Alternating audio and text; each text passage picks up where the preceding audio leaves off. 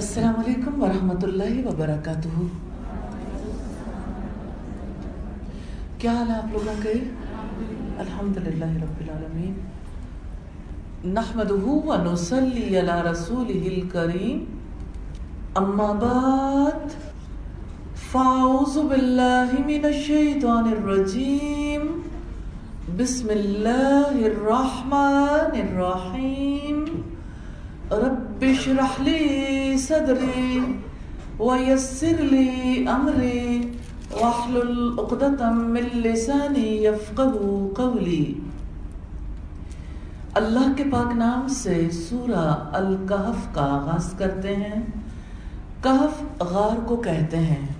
اور یہ سورت غار والوں، دو باغ والوں کے قصے اور ذوالقرنین اور حضرت موسیٰ اور حضرت خضر کے واقعات پر مشتمل ہے۔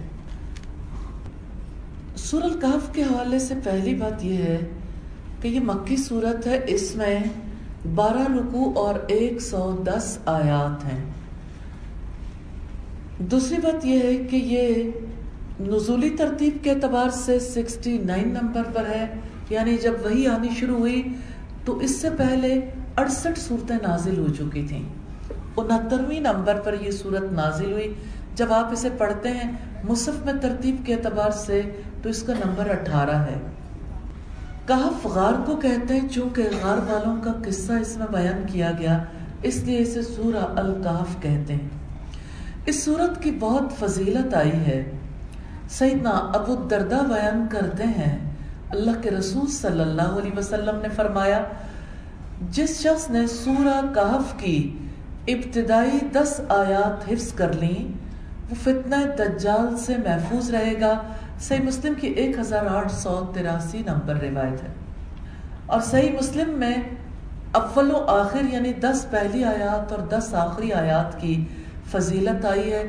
امام البانی کہتے ہیں کہ پہلی دس آیات والی روایت محفوظ بھی ہے راجے بھی ہے۔ سلسلہ حدیث صحیحہ میں یہ پانچ سو بیاسی نمبر پر ہے۔ صحیح الجامع صغیر کے چھ ہزار چار سو ستر نمبر پر اس صورت کی فضیلت کے حوالے سے ایک اور روایت ہے، جو اس کی تلاوت جمعے کے دن کرے گا، آئندہ جمعے تک اس پر خاص نور اور روشنی باقی رہے گی۔ اور اس کو پڑھنے سے گھر میں سکینہ اور برکت نازل ہوتی ہے۔ سیدنا برا بن نازب بیان کرتے ہیں کہ ایک شخص نے سورہ کہف پڑھی۔ ان کے گھر میں گھوڑا بندھا ہوا تھا جو بدکنے لگا، اس نے سلام پھیرا کیونکہ وہ نماز میں تلاوت کر رہے تھے۔ کیا دیکھتے ہیں کہ ابر ہے جو سارے گھر میں چھا گیا ہے۔ انہوں نے نبی صلی اللہ علیہ وسلم سے اس کا ذکر کیا، تو آپ نے فرمایا، اے فلاں، تو قرآن پڑھتا رہے۔ یہ سکینت ہے جو قرآن پڑھنے کی وجہ سے اتری ہے۔ صحیح بخاری کی تین ہزار چھ سو چودہ نمبر روایت ہے۔ یہ صورت اس وقت نازل ہوئی جب مسلمانوں پر اہل مکہ کا ظلم و ستم اپنے عروج پر پہنچ چکا تھا۔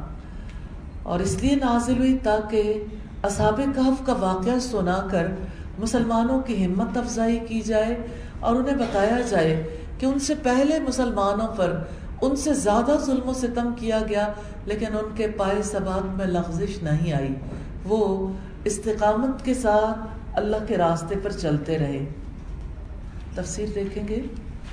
بسم اللہ الرحمن الرحیم، یہ رکو نمبر ایک ہے اور آیت نمبر ایک۔ الحمد للہ انزل على عبده على عبده الكتاب ولم يجعل له عوجا۔ سب تعریف اللہ تعالی کے لیے ہے، جس نے اپنے بندے پر کتاب نازل کی اور اس میں کوئی کجی نہیں رکھی۔ پہلی بات جس صورت میں ہمیں پتہ چل رہی ہے کہ اللہ پاک نے اس کتاب کو، اس کلام کو نازل کیا ہے محمد صلی اللہ علیہ وسلم پر، اور اس میں کوئی بات ایسی نہیں ہے جو حقیقت کے برخلاف ہو۔ اور اسی پر اللہ تعالیٰ نے اپنی حمد و ثنا بیان کی ہے۔ اور یہ کتاب زمین والوں پر اللہ کی نعمتوں میں سے سب سے بڑی نعمت۔ اسی لیے اس نے فرمایا الرحمن، علم القرآن۔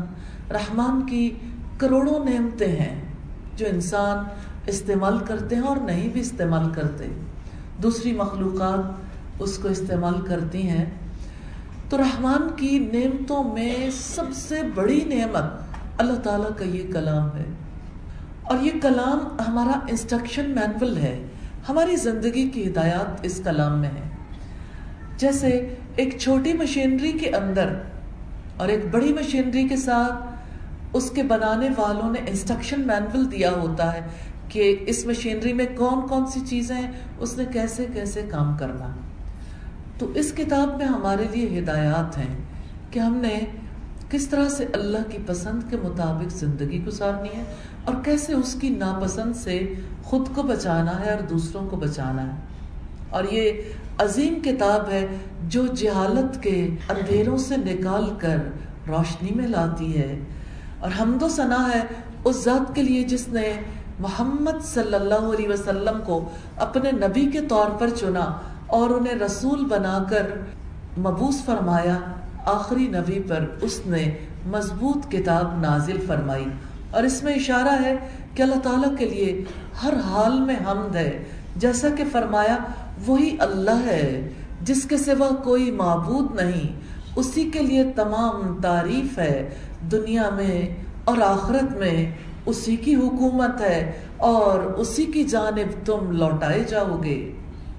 اور بندوں کو یہ تعلیم دینی بھی مطلوب ہے کہ ہر عظیم، محتمم بشان چیز کے لیے اس کی ابتدا اور اس کی انتہا اللہ کی حمد سے ہونی چاہیے۔ وَلَمْ يَجْعَلْ لَهُ عِوَجًا اور اس میں کوئی کجی نہیں رکھی۔ اللہ تعالیٰ نے اس کتاب کی دو خوبیاں بیان کی ہیں کہ یہ کتاب ہر لحاظ سے کامل ہے۔ تو یہ دو صفات یہ ہے کہ اس عظیم کتاب میں کوئی کجی نہیں، ہر قسم کی کجی سے، ٹیڑھے پن سے، اس میں کسی قسم کی خرابی سے اللہ رب العزت نے نفی کی ہے۔ اور اس بات کا اس بات ہے کہ یہ کتاب کجی دور کرنے والی اور سیدھے راستے کی طرف رہنمائی کرنے والی۔ تو اللہ تعالیٰ نے اپنی حمد بیان کر کے اپنے صفات کے کمال کو بیان کیا ہے کہ دنیا میں اس نے دینی اور دنیاوی نعمتیں عطا کی ہیں اور جلیل ترین نعمت اللہ تعالیٰ کی کتاب کا محمد صلی اللہ علیہ وسلم پر نزول ہے۔ آیت نمبر دو ہے قیمن لینذر بأسا شدیدا من لدنه ویبشر المؤمنین الذین یعملون الصالحات ان لهم اجرا حسنا بالکل سیدھی ہے۔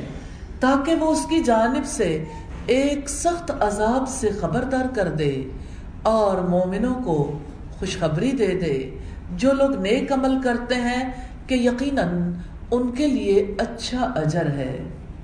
قیمن یہ قرآن مجید کی خوبی ہے کہ یہ ایسی کتاب ہے جو معتدل ہے، بالکل سیدھی ٹھیک ہے اور مستقیم ہے۔ یعنی اس میں جیسے دو نکات کے درمیان جو سب سے چھوٹا خط ہوتا ہے، وہ خط مستقیم ہوتا ہے۔ اور اس زندگی میں ہم یہاں ہیں، دنیا میں۔ اور ہمیں اپنی منزل جنت تک جانا ہے۔ ہمارا یہ سفر وصول اللہ کا سفر ہے۔ اللہ تعالیٰ کی جانب سفر ہے۔ کیا یہ آیت آپ نے نہیں پڑھی؟ سینکڑوں بار پڑھی ہوگی۔ مختلف مسائب پر، تکلیفوں پر انا للہ و انا الیہ راجعون۔ بے شک ہم اللہ کے ہیں اور بے شک ہم اسی کی طرف لوٹ کر جانے والے۔ تو ہم یہاں ہیں، لوٹ کر اس کے پاس جانا ہے۔ جو سب سے مختصر راستہ ہے، وہ یہ کتاب بتاتی ہے، جو بالکل سیدھا ہے۔ جس میں کوئی کجی نہیں ہے۔ اور جہاں تک اس بات کا تعلق ہے قیمن کہ بالکل سیدھی ہے یعنی قائم ہے۔ اور اس کا مطلب یہ ہے کہ یہ ایسی خبریں دیتی ہے جو بالکل ٹھیک ہیں۔ یعنی اس جہان کے بارے میں اور آنے والے جہان کے بارے میں، اور ایسے امور کا حکم دیتی ہے جو بالکل سیدھے ہیں۔ اور ایسی خبریں دیتی ہے جس کی وجہ سے دلوں کو اللہ تعالیٰ کی معرفت نصیب ہوتی ہے اور دل ایمان اور عقل سے بھر جاتے ہیں۔ اللہ کی ذات پر یقین کا رنگ دلوں کے اوپر آتا ہے۔ وہی رنگ انسان کی زندگی پر آتا ہے۔ اور دنیا میں اللہ کے رنگ میں رنگے جانے والے اور وہ جن پر رب کا رنگ نہیں آتا، دونوں میں بڑا فرق آ جاتا ہے۔ تو یہ کتاب ایسی ہے جس میں اللہ کے اسماء و صفات اور اس کے افعال کی خبریں ہیں، گزرنے والے اور آئندہ آنے والے غیبی معاملات کی خبریں ہیں۔ تو یہ کتاب ایسے احکامات کے بارے میں ہے جو احکامات ہماری زندگی کے لیے سب سے زیادہ سوٹیبل ہیں۔ اور ایسے کاموں سے روکتی ہے جس کی وجہ سے ہمیں نقصان پہنچتا ہے۔ میں چھوٹی سی اگزامپل دیتی ہوں۔ جیسے قرآن حکیم میں ایڈکشن کے بارے میں پہلی سٹیٹمنٹ یہ آئی، فیہما اسم کبیر و منافع للناس۔ ان دونوں میں یعنی شراب اور جوئے میں گناہ بھی ہے اور نفع بھی ہے۔ وہ اسمہما اکبر من نفیہما۔ تاریخ گواہ ہے۔ انسانوں نے اس کے بارے میں جتنے تجربات کر لیے اتنی سادہ مختصر بات ہے۔ ان دونوں کا گناہ ان کے نفع سے بہت زیادہ ہے۔ اور اصول یہ ہے کہ جس چیز کا نفع زیادہ اس کو اختیار کر لو اور جس کا نقصان زیادہ ہے اس کو چھوڑ۔ دو اس ماں کو پتہ چلتا ہے جس کا بچہ یا اس کا شور نشے میں ڈوب جاتا ہے۔ کہ جیتی جاگتی زندگی کس طرح سے، کس طرح سے رفتہ رفتہ ختم ہوتی چلی جاتی ہے۔ اللہ کی بات پر یقین کرنے والے اور اللہ کے روکے سے رکنے والے کتنے نفع میں ہیں۔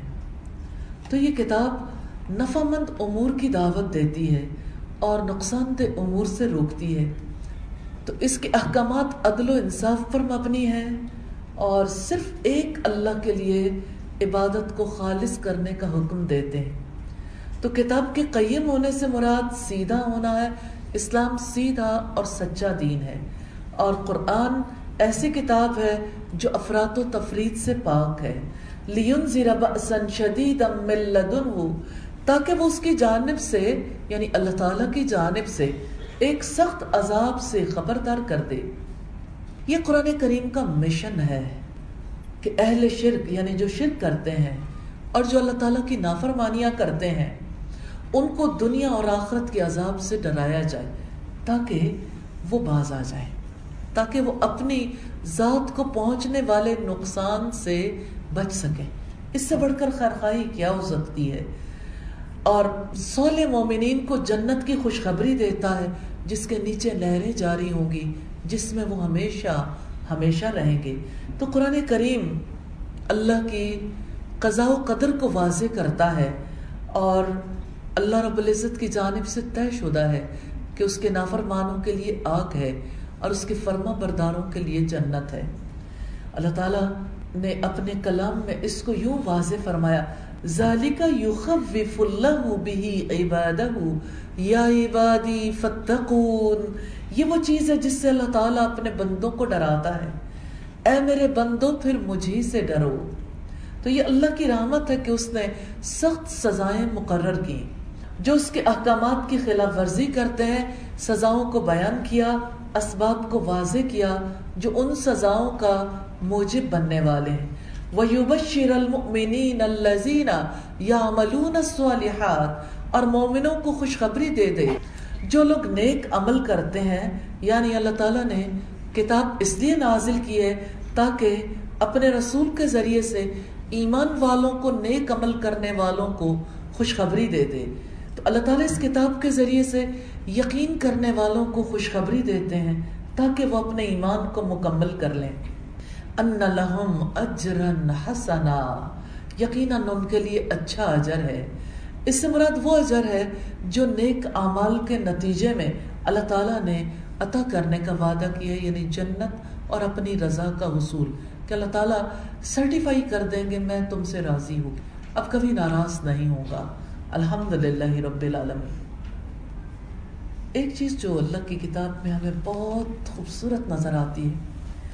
دنیا آج اس پہ ریسرچ کرتی ہے اور آج لوگوں کی ٹریننگز کروائی جاتی ہیں کہ آپ ایسے کام کریں جو ریزلٹ بیسڈ ہوں۔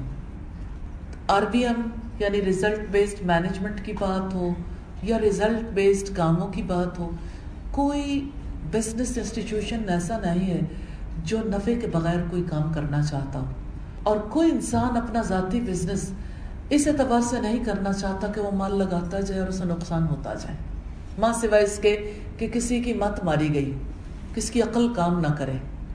ورنہ انسان مفاد پرست ہے، اسے ہر وہ چیز، ہر وہ کام کرنا پسند آتا ہے جس کی وجہ سے اسے نفع ہو، جس کی وجہ سے اسے فائدہ ہو۔ اس اعتبار سے ہم دیکھتے ہیں کہ اللہ پاک نے اپنی کتاب میں واہ شگاف بتایا کہ یہ کام ایسے ہیں جس کی وجہ سے تمہیں سزا ملے گی اور یہ کام ایسے ہیں جس کی وجہ سے تمہارا نتیجہ اچھا نکلے گا۔ ان لہم اجرن حسنا۔ یقیناً ان کے لیے اجر حسن ہے۔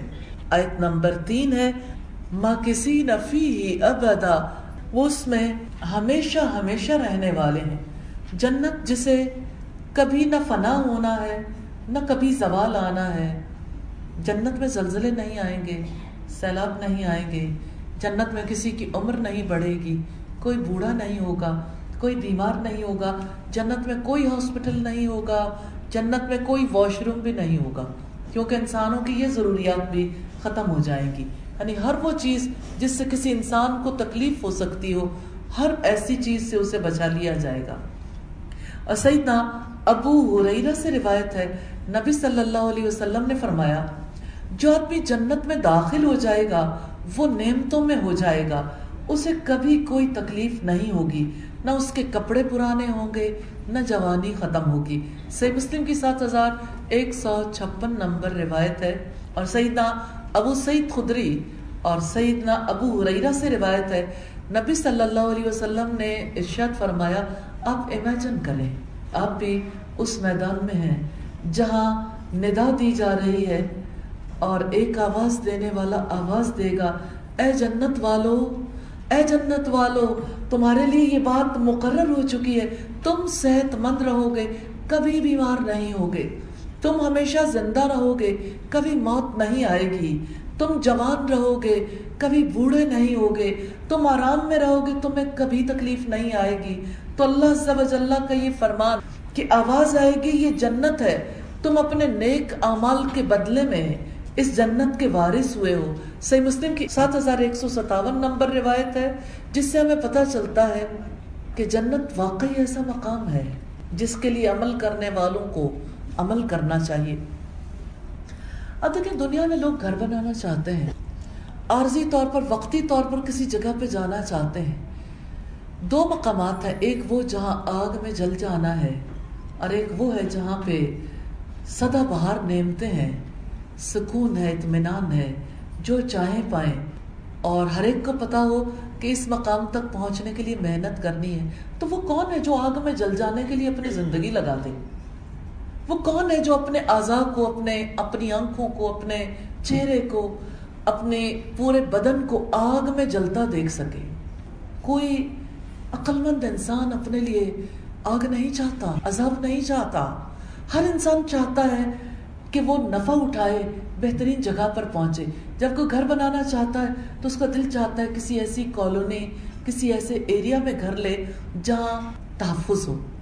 یعنی ورلڈ سوسائٹی یا گیٹڈ سوسائٹیز جو ہیں، وہ لوگوں کو اس لیے پسند آتی ہیں کہ حفاظت اچھی ہو جائے گی۔ اور جہاں پہ آپ کو چوبیس گھنٹے بجلی کی ایشورنس دلائی جائے کہ ہاں آپ کی بجلی نہیں جائے گی، آپ کو ساری ضروریات کی فراہمی مکمل طور پر ہوگی، تو ہر کسی کا دل چاہتا ہے کہ ایسی جگہ سے فائدہ اٹھائے۔ وہ نہ اٹھا سکے، یہ اور بات ہے۔ لیکن ہر کوئی چاہتا ایسا ہی ہے۔ تو اللہ رب العزت نے توجہ دلائی ہے، رغبت دلائی ہے کہ دیکھو، یہ وہ مقام ہے جس کے لیے تمہیں کوشش کرنی چاہیے۔ جس کے لیے تم اپنی ہمت لگاؤ، صلاحیت لگاؤ، قوت لگاؤ، مال لگاؤ۔ اب دیکھیں آپ کے بچے اسکول جاتے ہیں۔ کس اسکول میں ایڈمیشن دلوانا چاہتے ہیں؟ اپنی جتنی کسی کی پسلی ہو، اس کے مطابق بیسٹ اسکول میں۔ کیوں؟ بیسٹ ایجوکیشن کیوں دلانا چاہتے ہیں؟ ہماری ساری ایجوکیشن پیسہ کمانے کے لیے۔ کیونکہ اس کا مقصد اچھا انسان بنانا تو ہے نہیں۔ مقصد صرف یہی ہے کہ ہر کوئی اپنے پاؤں پہ کھڑا ہونے کے قابل ہو جائے۔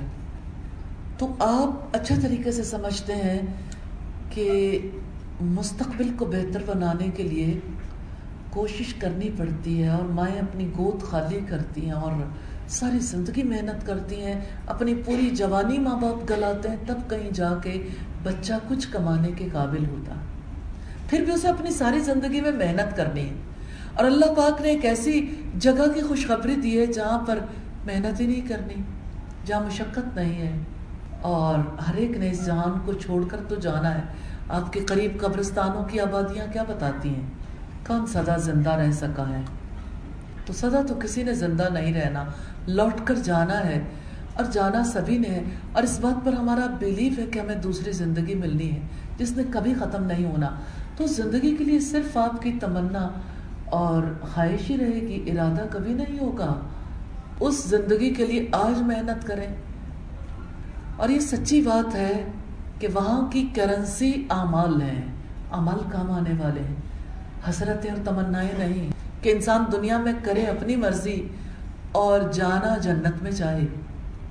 ایسا تو ممکن نہیں ہے۔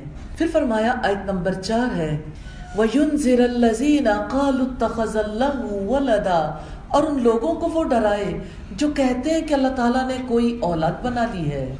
یعنی یہود و نصارہ اور مشرقوں کو ڈرا دو۔ وہ انہوں نے کہا ہے کہ مسیح اللہ کے بیٹے، عزیر اللہ کے بیٹے اور اہل عرب نے کہا، فرشتے اللہ کی بیٹیاں ہیں۔ تو دنیا میں انسان کی گمراہی کا سبب یہ ہے کہ انسان اللہ کے علاوہ دوسرے سہارے تلاش کرے۔ اور اس کی ایک بہت بری صورت اللہ تعالیٰ کی اولاد بنانا ہے۔ تو مشرق کسی علم یا یقین کی بنا پر اللہ تعالیٰ کی اولاد نہیں بناتے، اپنی خواہش سے اپنے گمان کی پیروی کرتے ہیں۔ آیت نمبر پانچ ہے مالہم بہی من علم ولا لیابائہم کبورت کلمتا تخرج من افواہم ان یقولون الا کذبا انہیں اس بات کا کوئی علم نہیں اور نہ ہی ان کے باپ دادا کو۔ بہت بڑی بات ہے، جو ان کے منہ سے نکلتی ہے، وہ صرف جھوٹ ہی کہتے ہیں۔ مالہم بہی من علم ولا لیابائہم انہیں اس بات کا کوئی علم نہیں، نہ ہی ان کے باپ دادا کو ہے۔ یعنی وہ علم کی بنیاد پر یہ فیصلے نہیں کرتے خواہشات کی بنیاد پر۔ بے دلیل اللہ پر افطرا پردازی کرتے ہیں، جھوٹ بولتے ہیں، الزام لگاتے ہیں، اللہ کی طرف اولاد منسوب کرتے ہیں، جبکہ اس کی کوئی اولاد نہیں ہے۔ تو اللہ تعالیٰ کی طرف اولاد منسوب کرنا دراصل اس کی ذات میں نقص ثابت کرنا ہے۔ اللہ تعالیٰ اپنی الوحیت میں ربوبیت میں ایک ہے۔ کبورت کلیمتن تخرج من افواہم بہت بڑی بات ہے جو ان کے منہ سے نکلتی ہے۔ ان کے منہ سے نکلنے والی بات جھوٹ ہے اور جھوٹ بہت بڑا حرام کام ہے۔ عام معاملات میں بھی۔ اور یہ تو ایسا جھوٹ ہے جو اللہ تعالیٰ کی ذات کے بارے میں ہے۔ یقولون الا کذبا۔ وہ صرف جھوٹ ہی کہتے ہیں۔ اس جھوٹ میں سچ کا شبہ بھی نہیں ہو سکتا۔ وہ کہتے وقالوا اتخذ الرحمن ولدا، لقد جئتم شيئا ادا تكاد السماوات يتفطرن منه، وتنشق الارض وتخر الجبال هدا ان دعوا للرحمن ولدا۔ انہوں نے کہا، رحمان نے کسی کو بیٹا بنایا ہے، بلا شبہ تم یقیناً۔ بڑی بھاری بات کو آئے ہو قریب ہے کہ اس سے آسمان پھٹ جائیں اور زمین شک ہو جائے۔ اور پہاڑ ٹکڑے ٹکڑے ہو کر گر پڑے کہ انہوں نے رحمان کے لیے کسی اولاد کا دعویٰ کیا ہے۔ حالانکہ رحمان کے لائق نہیں کہ وہ کسی کو اولاد بنائے۔ آسمان اور زمین میں جو کوئی بھی ہے، رحمان کے پاس غلام ہی بن کر آنے والا ہے۔ بلا شبہ یقیناً اس نے ان کا احاطہ کر رکھا ہے اور اس نے ان سب کو خوب اچھی طرح شمار کر کے گن رکھا ہے۔ اور ان میں سے ہر ایک قیامت کے دن اس کے پاس اکیلا آنے والا ہے۔ یہ سورہ مریم کی آیات ہے 88 سے 95 سیدنا عبداللہ ابن مسعود سے روایت ہے۔ کہتے میں نے نبی کریم صلی اللہ علیہ وسلم سے پوچھا، اللہ تعالیٰ کے نزدیک کون سا گناہ سب سے بڑا ہے؟ فرمایا یہ کہ تم اللہ تعالیٰ کے ساتھ کسی کو برابر ٹھہراؤ۔ حالانکہ اللہ تعالیٰ نے تمہیں پیدا کیا ہے۔ میں نے عرض کیا، یہ تو واقعی سب سے بڑا گناہ ہے۔ پھر اس کے بعد کون سا گناہ سب سے بڑا ہے؟ فرمایا یہ کہ تم اپنی اولاد کو اس خوف سے مار ڈالو کہ وہ تمہارے ساتھ کھائیں گے۔ میں نے پوچھا اس کے بعد، فرمایا یہ کہ تم اپنے پڑوسی کی عورت کے ساتھ زنا کرو۔ بخاری کی چار ہزار چار سو ستتر نمبر روایت ہے۔ تو اللہ تعالیٰ نے بتدریج ان کے قول کو باطل ثابت کیا ہے۔ پہلے مرحلے میں فرمایا، ما لہم بہی من علم ولا لیابائہم۔ اس میں کوئی شک نہیں، علم کے بغیر اللہ تعالیٰ کی طرف کوئی بات منسوب کرنا ممنوع، اور باطل ہے۔ دوسرے مرحلے میں فرمایا کبورت کلیمت تخرج من افواہہم۔ بڑی بات ہے جو ان کے منہوں سے نکلتی ہے۔ پھر تیسرے مرتبے میں فرمایا، یہ محض جھوٹ ہے جو صدق کے منافی ہے۔ آیت نمبر چھ ہے، فَلَعَلَّكَ بَاخِعُ نَفْسَكَ عَلَىٰ آثَارِهِمْ إِن لَّمْ يُؤْمِنُوا بِهَذَا الْحَدِيثِ أَسَفًا۔ بس شاید آپ ان کے پیچھے غمی سے خود کو ہلاک کرنے والے ہیں کہ وہ اس کلام پر ایمان نہیں لاتے۔ نبی صلی اللہ علیہ وسلم کو اپنے عزیز و اقارب، رشتہ دار، اہل علاقہ پر بہت زیادہ افسوس تھا کہ وہ کیوں نہیں سمجھتے کہ اللہ تعالیٰ کے سوا کوئی عبادت کے لائق نہیں ہے۔ اور یہاں جو بحاظ الحدیث کی بات ہے، اس بات پر اس سے مراد قرآن کریم ہے تو اللہ رب العزت نے تسلی دی ہے رسول اللہ کو۔ کہ آپ کیوں اپنی جان گھلا رہے ہیں؟ اگر یہ ایمان نہیں لاتے۔ اور فرمایا، فلا تذهب نفسك عليهم حسرات۔ چنانچہ آپ کی جان ان پر افسوس کر کے نہ جاتی رہے۔ یہ سورہ فاتر کی آیت نمبر آٹھ ہے۔ اور سورہ شورا میں فرمایا لعلك باخي نفسك اللہ یکون مؤمنین۔ شاید آپ خود کو ہلاک کرنے والے ہیں۔ کہ وہ مومن کیوں نہیں ہوتے؟ تو باقی ان کے معنی غم کے مارے اپنی جان کو ہلاک کر دینا۔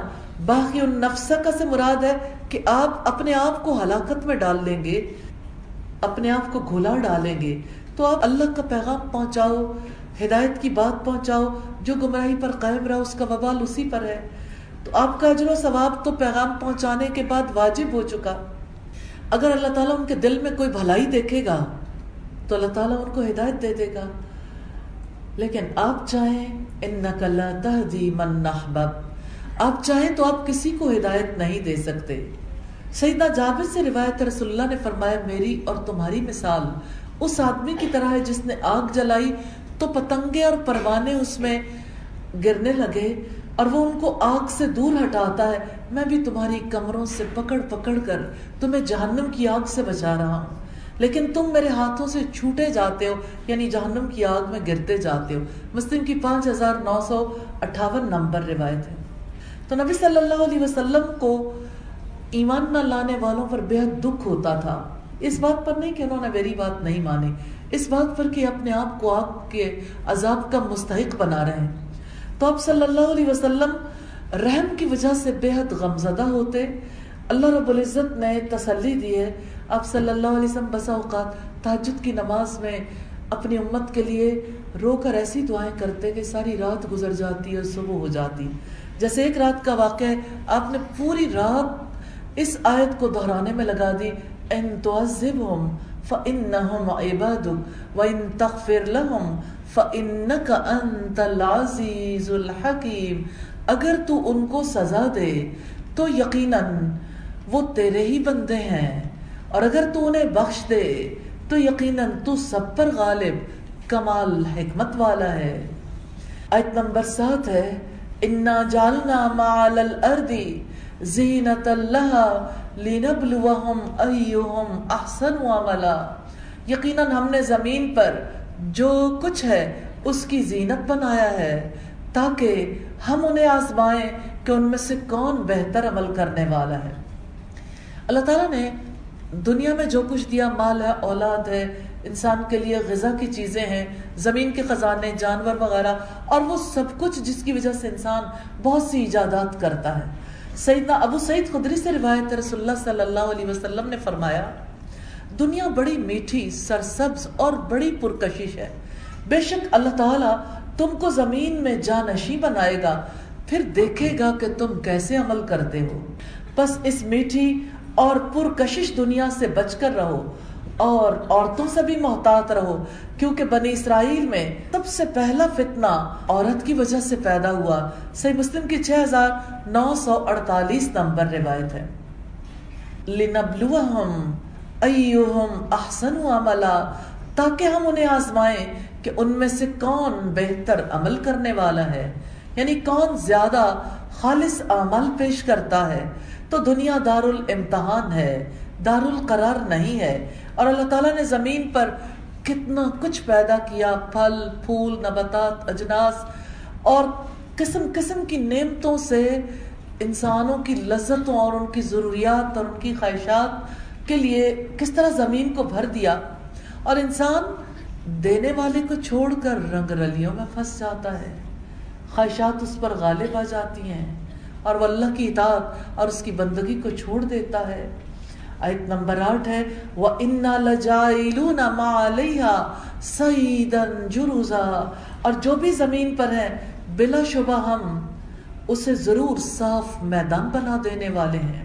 آپ زمین پر بیٹھے ہیں، آپ چیئرز پر بیٹھے ہیں، تو زمین پر۔ یہ زمین جو ہموار ہے، میدان ہے۔ اور وہ زمین جو پتھریلی ہے جہاں اونچی نیچی جگہ اونچے پہاڑ ہیں اور وادیاں ہیں اور سمندر جس کے اندر پانی ہے، پہاڑ جب جڑ سے اکھڑیں گے، ایک دوسرے سے ٹکرائیں گے، تو پہاڑوں کا سارا میٹیریل زمین کی وادیوں اور گڑھوں کو پر کر دے گا اور یہ پوری زمین ایک چٹیل میدان بن جائے گی۔ تو زمین پر جو کچھ بھی ہے فانی ہے اور زمین کی دل فریبیوں کے بارے میں رب العزت نے واضح کیا ہے کہ عارضی ہیں اور اس کی رونقیں ختم ہو جانے والی ہیں۔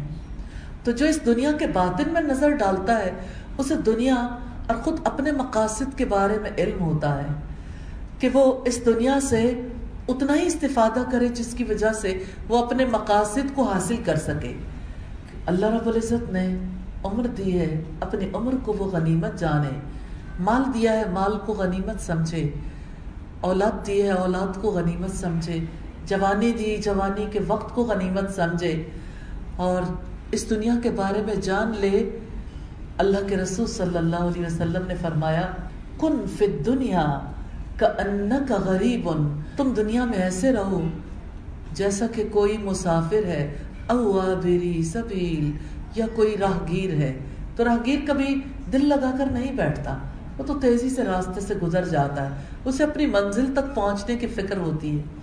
تو دنیا کتنی خوبصورت بات ہے جو حضرت عائشہ نے کہی، دنیا اس کا گھر ہے جس کا کوئی گھر نہیں ہے۔ یعنی جس کے لیے آخرت میں جنت نہیں ہے۔ اللہ اکبر۔ آیت نمبر نو ہے، یہاں سے اصحاب کاف کے واقعے کا آغاز ہوتا ہے۔ رب العزت نے فرمایا، ام حسبتا ان اصحاب الكهف والرقیم كانوا من آیاتنا عجبا؟ کیا آپ سمجھتے ہیں کہ غار اور کتبے والے ہماری نشانیوں میں سے عجیب تھے؟ اصحاب کاف کا مختصر واقعہ ہے۔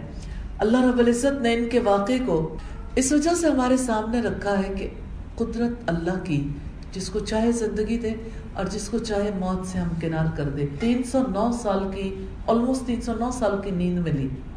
زمانہ ہی بدل گیا۔ کتنی نسلیں گزر گئیں۔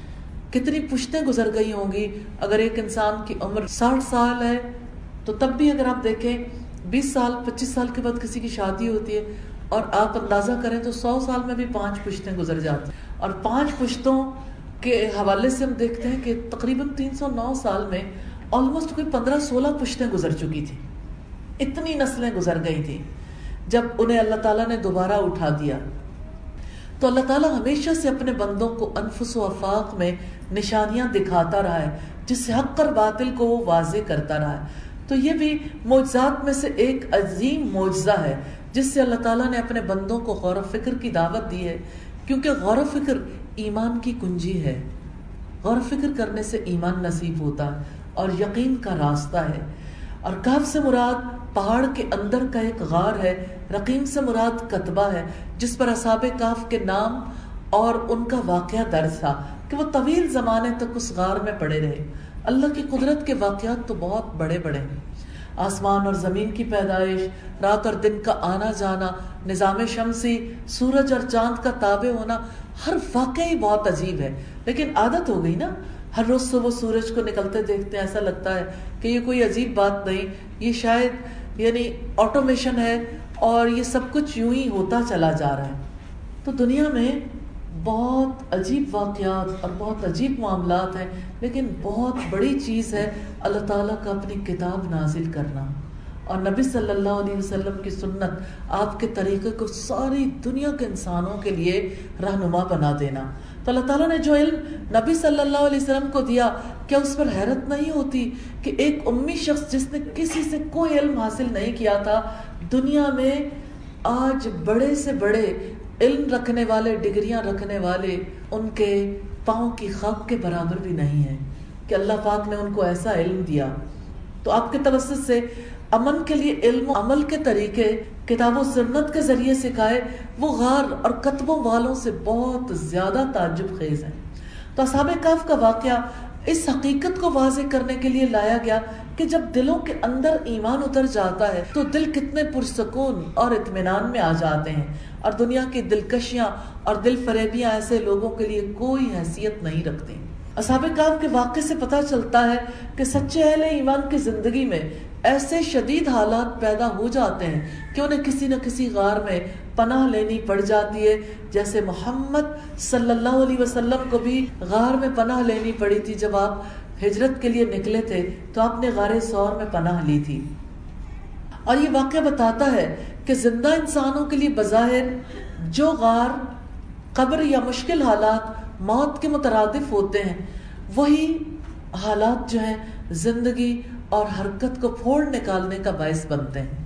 اور یہ واقعہ بتاتا ہے کہ ایمان والوں کی تاریخ بدلنے کے لیے جب ماحول میں مخالفت شدید ہو جاتی ہے اور بظاہر یوں لگتا ہے کہ اب ایمان والے ختم ہو جائیں گے، وہیں سے نئی تاریخ کا آغاز ہوتا ہے اور آج بھی نئی تاریخ کا آغاز ہو گیا ہے۔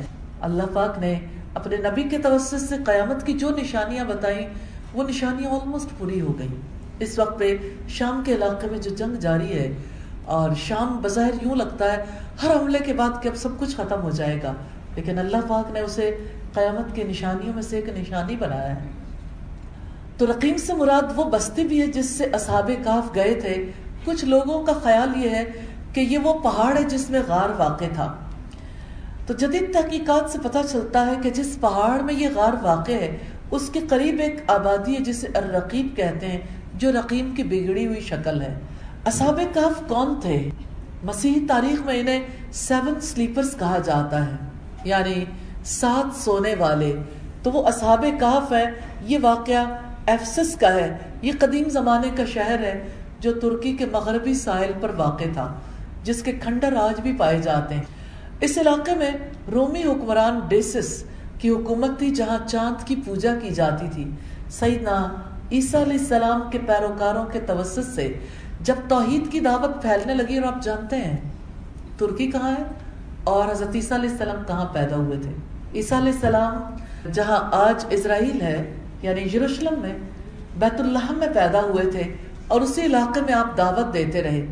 تو اصحاب کاف ایمان لائے تھے ایفسس کے اعلیٰ گھرانوں کے ساتھ نوجوان تھے، جنہوں نے توحید کی دعوت کو قبول کر کے انہیں دوسروں تک پہنچایا۔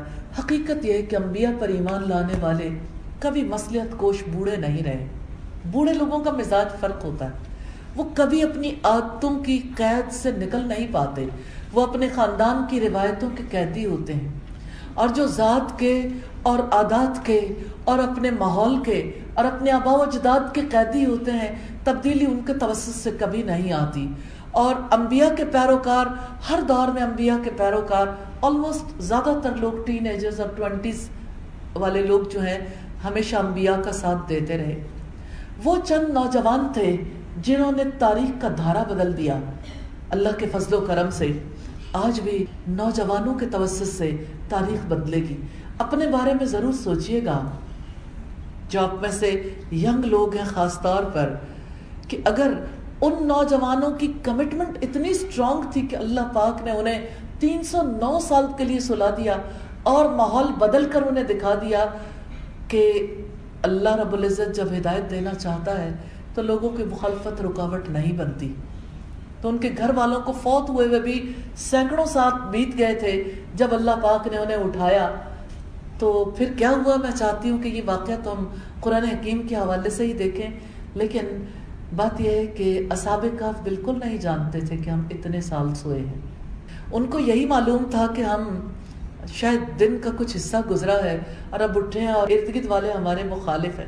انہیں یہ نہیں پتا تھا کہ ارد گرد پوری تمام آبادی عیسائی ہو چکی ہے یعنی وہ اللہ رب العزت پر ایمان لے آئے ہیں۔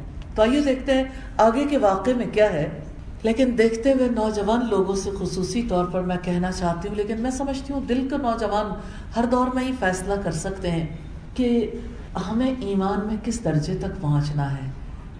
کیا لو اسٹیج پہ رہنا ہے یا ہائیسٹ رینک میں جانا ہے؟ ایمان اور یقین کا سفر محض ایک بار زبان سے اقرار کرنے کا سفر نہیں ہے، کیونکہ یہ علم کی وجہ سے پختہ ہوتا ہے اور علم کی وجہ سے یقین کے ساتھ عمل کرنا ممکن ہوتا ہے۔ آیت نمبر دس ہے، اس اول فتیت الکافی فقالوا ربنا آتنا من لدنک رحمتم وحیئ لنا من امرنا رشدا۔ جب ان نوجوانوں نے غار میں پناہ لی، تو انہوں نے کہا کہ اے ہمارے رب، ہمیں اپنے پاس سے رحمت عطا کر اور ہمیں ہمارے کام میں رہنمائی عطا فرما دیجیے۔ اس اول فتیت الکافی جب ان نوجوانوں نے غار میں پناہ لی۔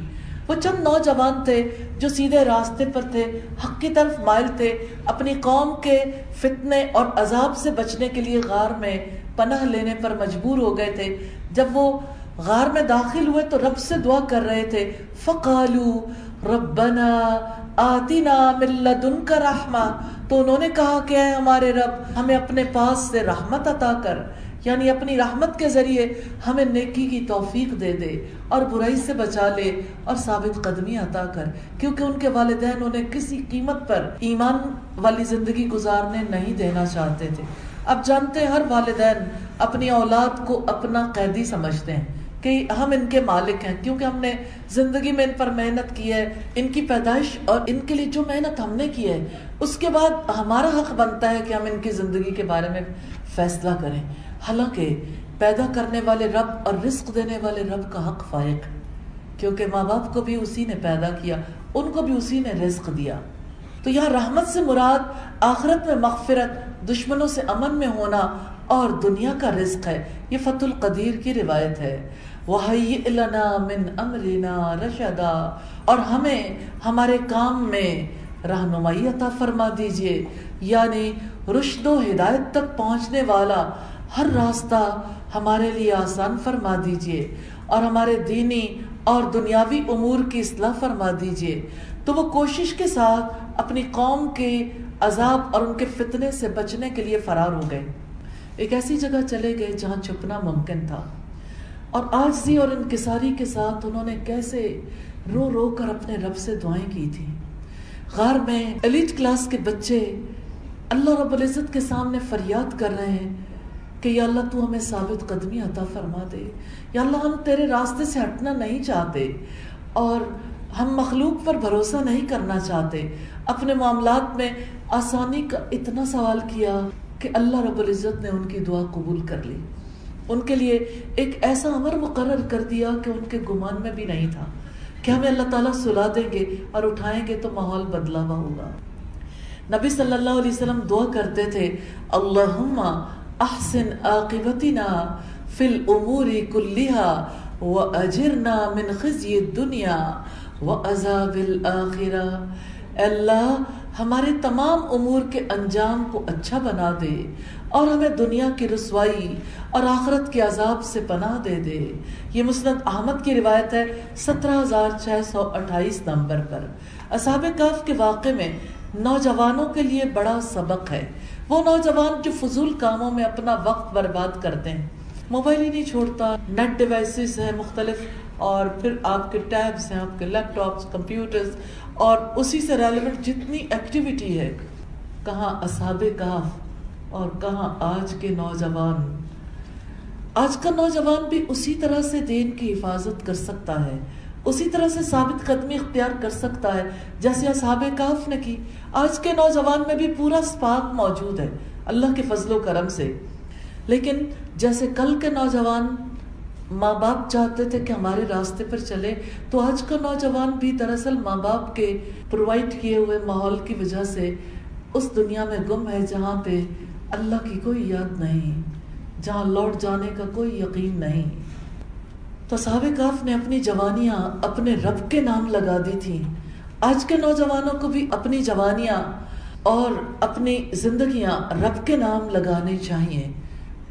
صلحیت آج کے نوجوان کی بھی ضرورت ہے۔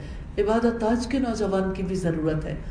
اصحاب کاف کیسے اس راستے پر چل نکلے تھے؟ انہوں نے اپنی زندگی کی حقیقت سمجھ لی تھی کہ یہ زندگی عارضی ہے، لوٹ کر رب کے پاس جانا ہے بات تو صرف اتنی ہے۔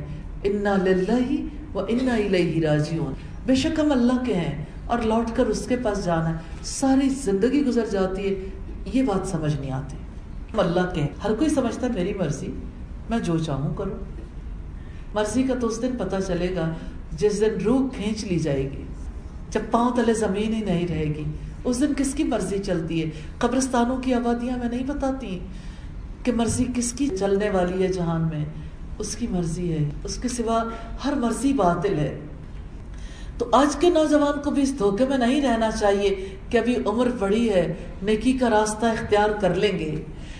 کسی شاعر نے کتنی پیاری بات کہی، در جوانی توبہ کردن شیوائے پیغمبری است۔ کہ جوانی میں جو توبہ ہے، وہ پیغمبروں کا شیوا ہے۔ یہ بات سمجھ لینی چاہیے کہ جو فضیلت جوانی میں عبادت اور تقوی کی ہے، وہ بڑھاپے میں کہاں ہے؟ اصحاب کاف نے غار میں پناہ لی تھی حکومتی سختیوں کی وجہ سے۔ اور میں آپ سے سوال کرنا چاہتی ہوں، اصحاب کف کیا چیز تھی جو غار میں چھپانے کے لیے گئے تھے؟ کیا مال چھپانے گئے تھے؟ کیا ان کے پاس کوئی آف شور کمپنیاں ایسی تھیں؟ جس سے وہ بچنا چاہتے تھے، کیا وہ وہاں پہ بیٹھ کے کوئی بٹ کوئن کا کام کرنا چاہتے تھے؟ کیا وہ گھر والوں سے بچ کر کچھ اور ایسا کام کرنا چاہتے تھے؟ جس کو گھر والوں کے سامنے نہ کیا جا سکے؟ ایمان ایمان بہت بڑی دولت ہے۔ کتنی پیاری بات کہی ہمارے اسلاف میں سے کسی نے کہ اگر بادشاہوں کو پتہ چل جائے کہ ہمارے پاس ایمان جیسی دولت ہے، تو وہ تلواریں لے کر ہم سے جنگ کرنے کے لیے آئے۔ کہ ایمان اتنی بڑی دولت۔ اصحاب کاف ایمان چھپانے گئے تھے، کیونکہ لوگوں کے درمیان آزاد رہتے ہوئے وہ اپنا ایمان نہیں چھپا سکتے تھے۔ اور اصحاب کاف نے غار میں دعا کی تھی کہ اللہ تعالی ہم پر رحم فرما دے اور اپنے معاملے کی درستگی کے لیے دعا کی۔ تھی آیت نمبر گیارہ ہے، فضربنا على آذانهم في الكهف سنین عددا۔ چنانچہ ہم نے گنتی کے کئی سال تک اس غار میں ان کے کانوں پر پردہ ڈال دیا۔ یعنی اللہ تعالیٰ نے کانوں پر کیسے پردہ ڈال دیا؟ آپ ہر روز ایکسپیرینس کرتے ہیں۔ جب آپ سو جاتے ہیں تو آپ کو ارد گرد کی آوازیں آتی ہیں۔ آوازیں ختم ہو جاتی ہیں۔ تو اللہ تعالیٰ نے غار میں گھستے ہی ان پر نیند ڈال دی۔ اور گنتی کے سال سینین عددا، یہ تین سو نو سال کا عرصہ ہے۔ وہ برسوں سوتے رہے۔ تو صحابہ کاف کی نیند میں ان کی حفاظت اور اطمینان دونوں ہی شامل تھے۔ ان کی نیند میں دل کا اضطراب اور خوف نہیں تھا۔ ثم باسناہم لنعلم ای الحزبین احسا لما لبسوا مدا پھر ہم نے انہیں اٹھایا کہ ہم جان پائیں کہ دونوں گروہوں میں سے کون سا گروہ مدت کو بہتر شمار کرنے والا ہے، جو وہ ٹھہرے۔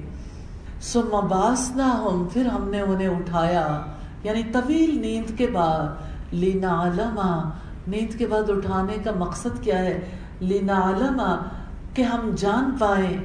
ای الحزبین احسا لما لبسو امدا، کہ دونوں گروہوں میں سے کون سا گروہ مدت کو بہتر شمار کرنے والا ہے؟ جو وہ ٹھہرے یعنی نیند کی مدت کو کیا وہ ٹھیک ٹھیک جان پائیں گے؟ انہیں پتہ چل جائے گا ایک کہ ہم کتنا عرصہ سوئے رہیں تاکہ وہ ایک دوسرے سے اللہ کی قدرت، حکمت اور رحمت کے بارے میں سوال کریں۔ اگر وہ ہمیشہ سوتے ہی رہتے، کبھی کسی کو اس واقعے کی اطلاع نہ ہوتی۔ اور یہاں بعض سے مراد طویل نیند سے اٹھانا ہے۔ اصحاب کف میں ہلکا سا جو اختلاف تھا ڈفرنس آف اوپینین وہ سونے کی مدت پر تھا۔ اللہ تعالیٰ نے بتایا تاکہ پتہ چل جائے کہ اس مدت کو کس نے زیادہ یاد رکھا ہے۔ رکن ایک نظر میں موضوع ہے تعریف اللہ ہی کے لیے ہے۔ اس رکو کے آٹھ مین پوائنٹس نمبر ایک، اللہ تعالیٰ نے کتاب نازل کی ہے۔ پہلا پوائنٹ ہے، تعریف اللہ ہی کے لیے ہے، جس نے یہ کتاب نازل کی۔ نمبر دو، کتاب میں کوئی کجی نہیں۔ نمبر تین، ٹھیک ٹھیک سیدھی بات کہنے والی کتاب ہے۔ نمبر چار، کتاب کا مقصد، لوگوں کو اللہ کے عذاب سے خبردار کرنا ہے، نیک عمل کرنے والے مومنوں کو خوشخبری دینا ہے، ان لوگوں کو ڈرانا ہے جو کہتے ہیں اللہ نے کسی کو بیٹا بنایا۔ نمبر دو، نبی صلی اللہ علیہ وسلم کو تسلی، شاید ان کے پیچھے غم کے مارے جان دے ڈالنے والے ہو کہ یہ لوگ ایمان کیوں نہیں لاتے۔ اور نمبر دو، زمین پر جو کچھ ہے آزمائش کے لیے ہے کہ کون بہتر عمل کرنے والا ہے۔ نمبر تین، آخر کار ہم سب کو ایک صاف میدان بنا دینے والے نمبر تین، غار اور کتبے والوں کا تذکرہ۔ نمبر ایک، کیا تم سمجھتے ہو کہ وہ بڑی عجیب نشانیوں میں سے تھے؟ نمبر دو، انہوں نے کہا، پروردگار اپنی رحمت عطا کر ہمارا معاملہ درست کر دے۔ نمبر تین، ہم نے غار میں انہیں تھپک کر سلا دیا۔ نمبر چار پھر ہم نے انہیں اٹھایا کہ دو گروہوں میں سے کون اپنی مدت قیام کا بہتر طور پر شمار کرنے والا چوتھا پوائنٹ ہے پسندیدہ رویے، اللہ کے عذاب سے خبردار کرنا، نیک عمل کرنے والے مومنوں کو خوشخبری دینا، بہترین عمل کرنا۔ پانچواں پوائنٹ ہے ناپسندیدہ رویے، جھوٹ بولنا، ایمان نہ لانا۔ چھٹا پوائنٹ ہے تعلق باللہ کا، اللہ ہی نے اپنے بندے پر کتاب نازل کی ہے۔ اللہ نے زمین کو زینت عطا کی تاکہ لوگوں کو آزمائے، کون بہتر عمل کرنے والا ہے؟ اللہ ہی زمین کو چٹیل میدان بنا دینے والا ہے۔ ساتواں پوائنٹ ہے تعلق بالرسول۔ رسول اللہ نے اللہ کے عذاب سے خبردار کیا۔ نیک عمل کرنے والے مومنوں کو خوشخبریاں دیں۔ بہترین عمل کرنے کی حقیقت سمجھائی۔ آٹھواں پوائنٹ ہے مقصد زندگی، بہترین عمل کرنا۔ ہم کیا کریں؟ کتاب کی دعوت اس طرح دینی ہے جیسے رسول اللہ صلی اللہ علیہ وسلم دیا کرتے تھے۔ اپنا جائزہ لینا ہے۔ کیا میرے دل کو یقین ہے کہ اللہ ہی نے اپنے بندے پر کتاب نازل کی ہے؟ اللہ نے زمین کو زینت عطا کی تاکہ لوگوں کو آزمائے۔ کون بہتر عمل کرنے والا ہے؟ اللہ ہی زمین کو چٹیل میدان بنا دینے والا ہے۔ جائزے کے سوالات ہیں۔ کیا میں نے اللہ کے عذاب سے خبردار کرنے کی حقیقت کو سمجھ لیا ہے؟ کیا میں نے خوشخبریاں دینے کا ارادہ کر لیا ہے؟ کیا میں نے بہترین عمل کرتے رہنے کا ارادہ کر لیا ہے؟ سبحانک اللہم و بحمدک، نشہد اللہ الہ الا انت، نستغفرک و نتوب الیک۔